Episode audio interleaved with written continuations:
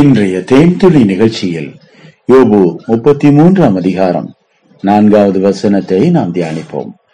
தேவனுடைய ஆவியானவர் என்னை உண்டாக்கினார். சர்வ வல்லவருடைய சுவாசம் எனக்கு உயிர் கொடுத்தது. பிரியமானவர்களே மோசைக்கு முன் இரண்டாயிரம் ஆண்டுகளுக்கு முன் வாழ்ந்த இந்த யோபு. வேதாகமும் இல்லை நம்மை போல இன்றைக்கு ஆவிக்குரிய ஐக்கியம் அன்றைக்கு அவருக்கு கிடையாது. ஆவிக்குரிய வழியில் நடத்தக்கூடிய போதகர்கள் இல்லை. வேதாகமமோ வேத வசனங்களை பற்றிய ஒரு வெளிச்சமோ யார் மூலமும் அவர் கிடைப்பதற்கு வழி இல்லை. அவரை நேரடியாக தேவனே நடத்தினார். ஆம் நமக்கு ஆதியாகமத்திலே மோசை எழுதினதற்கு பிறகுதான் மனிதனை மண்ணினாலே தேவன் உண்டாக்கினார். அவன் ஆசையிலே ஜீவ சுவாசத்தை கொடுத்தார் என்ற சங்கதி தெரியும். ஆனால் ஆதியாகமம் எழுவது எழுதுவதற்கு முன்னதாகவே யோபு வாழ்ந்திருக்கிறார். அவருக்கு தேவனே இந்த வெளிச்சத்தை கொடுத்தார். தேவனுடைய ஆவியானவர் என்னை உண்டாக்கினார் என்ற அந்த வெளிச்சம். அன்பானவர்களே யோபுவை தேவ ஆவியானவர் உண்டாக்கினார்.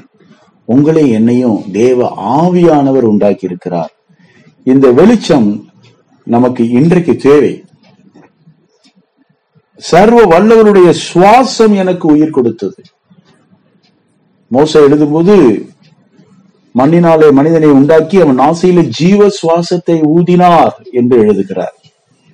அவருக்கு முன்னாலேயே யோபு எழுதியிருக்கிறார் சர்வ வல்லருடைய சுவாசம் எனக்கு உயிர் கொடுத்தது. பிரியமானவர்களே இந்த வேதாகமத்தின் எழுத்துக்களை பரிசுத்த ஆவியானவர் சொல்ல சொல்ல தேவ மனிதர்கள் பரிசுத்த ஆவியாலை ஏவப்பட்டு எழுதினார்கள் என்ற இந்த காரியம் உண்மை என்பதை நாம் இப்போது அறிந்து கொள்கிறோம். மோசைக்கு சொன்னவர் மோசைக்கு சொல்றதுக்கு முன்னாலேயே யோபுவுக்கு சொல்லி கொடுத்திருக்கிறார். அப்போ ஆசான் ஒருத்தர் தான் மாணவர்கள் தான் நிறைய பேர். இன்றைக்கு நீங்களும் நானும் தேவனுடைய பாதத்தில் உட்கார்ந்து இப்படிப்பட்ட தேவனுடைய சத்தியங்களை கற்றுக்கொள்கிறோம். ஆவியானவர் தான் நமக்கு அந்த வெளிச்சத்தை கொடுக்கிறார் கற்றுக் கொடுக்கிறார் சத்தியங்களை வெளிப்படுத்தி அறிவிக்கிறார். இது ஒரு ஆவியானவருடைய வெளிப்பாடு பிரியமானவர்களே. ஆவியானவர் தம்மை வெளிப்படுத்தாத பட்சத்தில் நம்மை போல சாதாரண மனிதர்களுக்கு தேவனுடைய மகத்துவங்களை அறிந்து கொள்ள முடியாது. தேவன் தான் யோபுவுக்கு இந்த அறிவை கொடுத்தார் இந்த ஞானத்தை கொடுத்தார் இந்த வெளிச்சத்தை கொடுத்தார். தேவ ஆவியானவர் என்னை உண்டாக்கினார். சர்வ வல்லவருடைய சுவாசம் எனக்கு உயிர் தந்தது.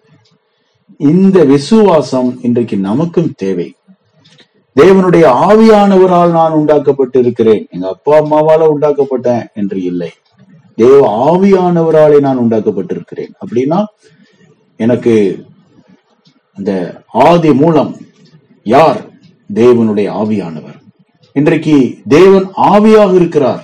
அவரை தொழுது கொள்கிறவர்கள் ஆவியோடும் உண்மையோடும் அவரை தொழுது கொள்ள வேண்டும். ஒரு மனிதன் இந்த பூமியில் ஆவியானவராலே நடத்தப்பட வேண்டும். இதைத்தான் கர்த்தராகி இயேசு கிறிஸ்து சொன்னார். நம்ம வாழ்ற நாட்கள்ல இருந்து ரெண்டாயிரம் வருஷத்துக்கு முன்னால வாழ்ந்த இயேசு கிறிஸ்து இப்படி சொன்னார். கர்த்தருடைய ஆவியானவர் என் மேல் இருக்கிறார். தரித்திரருக்கு சுவிசேஷத்தை அறிவிக்கும்படி என்னை அபிஷேகம் பண்ணினார் என்று. பிரியமானவர்களே இயேசு கிறிஸ்துவோடு இருந்த ஆவியானவர் இன்றைக்கு நம்மோடும் இருக்கிறார். இயேசு கிறிஸ்துவை அபிஷேகம் பண்ணின அதே ஆவியானவர் தான் இன்றைக்கு நம்மோடும் இருக்கிறார். அன்றைக்கு மோசே சொன்ன காரியங்களும் அதற்கு முன்னால் வாழ்ந்த யோபு சொன்ன காரியங்களும் இயேசு கிறிஸ்து சொன்ன காரியங்களும் இன்றைக்கு நாம் அனுபவிக்க வேண்டிய ஆவியானவருடைய காலம். ஆவியானவரை பெற்றுக் கொள்ளுங்கள் பெற்றுக்கொண்டாலும் பெற்றுக் கொண்டாலும் ஆவியானவருடைய அபிஷேகத்தை பெற்றுக் கொள்ளுங்கள் பிரியமானவர்களே ஆவியின் அபிஷேகத்தை அனல் மூட்டி எழுப்புங்கள். நீங்கள் பெற்றுக்கொண்ட ஆவியானவருக்குள் நிலைத்திருங்கள். பரிசுத்த ஆவியிலே நிறைந்து ஜெபம் பண்ணுங்கள். பரிசுத்த ஆவியானவரை துக்கப்படுத்தாதிருங்கள். ஒரு மனிதன் பாவம் செய்யும் போது தேவனுக்கு கீழ்ப்படியாமல் போகும்போது ஆவியானவர் துக்கப்படுகிறார். பிரியமானவர்களே ஆவியானவரை துக்கப்படுத்துவதற்கு நமக்கு எந்த அனுமதியும் இல்லை. நாம் ஆவியானவரை சந்தோஷப்படுத்த வேண்டும். பரிசுத்த ஆவியிலே நிறைந்து நாம் ஜெபிக்கும் போது பரிசுத்த ஆவியானவர் தேவனோடு மகத்துவங்களை பேசுவதற்கு நமக்கு உதவி செய்கிறார்.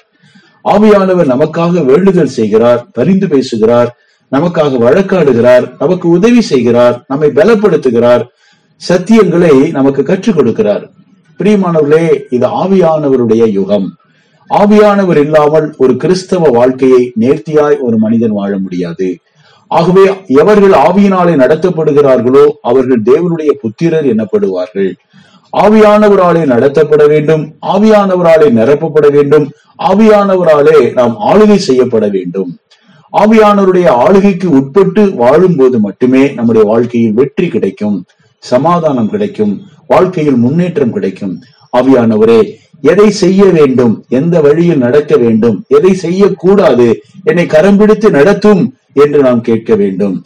ஆவியானவரே இதை நான் செய்ய போகிறேன். எனக்கு உதவி செய்யும். இதை நான் செய்ய வேண்டும் என்றால் என்னை நடத்தும். இது வேண்டாம் தேவ சித்தம் இல்லை என்றால் தயவு செய்து இதை தடை செய்யும் என்று நாம் ஆவியானவரோடு இணைந்து கேட்டு கேட்டு காரியங்களை செய்வது நல்லது பிரியமானவர்களே. இதுதான் ஆவியானவரோடு இசைந்து வாழ்கிற ஒரு வாழ்க்கை. ஆவியானவர் பேசக்கூடிய மெல்லிய சத்தத்தை நம்முடைய காதுகள் கேட்க வேண்டும். காதுள்ளவன் கேட்க கடவன் என்று கர்த்தர் சொல்லுகிறார். ஆவியானவர் இன்றைக்கு பேசிக் கொண்டிருக்கிறார். அநேக காதுகள் கேட்கிறதா என்பதை நாமே நம்மை நிதானித்து பார்க்க வேண்டும். ஆவியானவருடைய வார்த்தைக்கு நாம் செவி கொடுக்க கற்றுக்கொண்டால் நம்முடைய வாழ்க்கை ஒரு வெற்றியுள்ள கிறிஸ்துவ வாழ்க்கையாக இருக்கும்.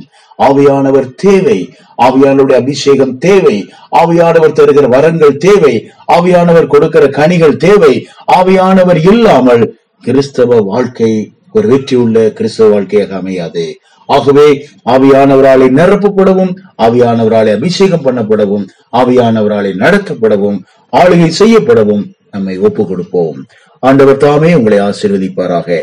ஆண்டவரே சிறு நாமத்தில் மன தாழ்மையோடு ஜெபிக்கிறோம். நல்ல பிதாவே. ஆமேன்.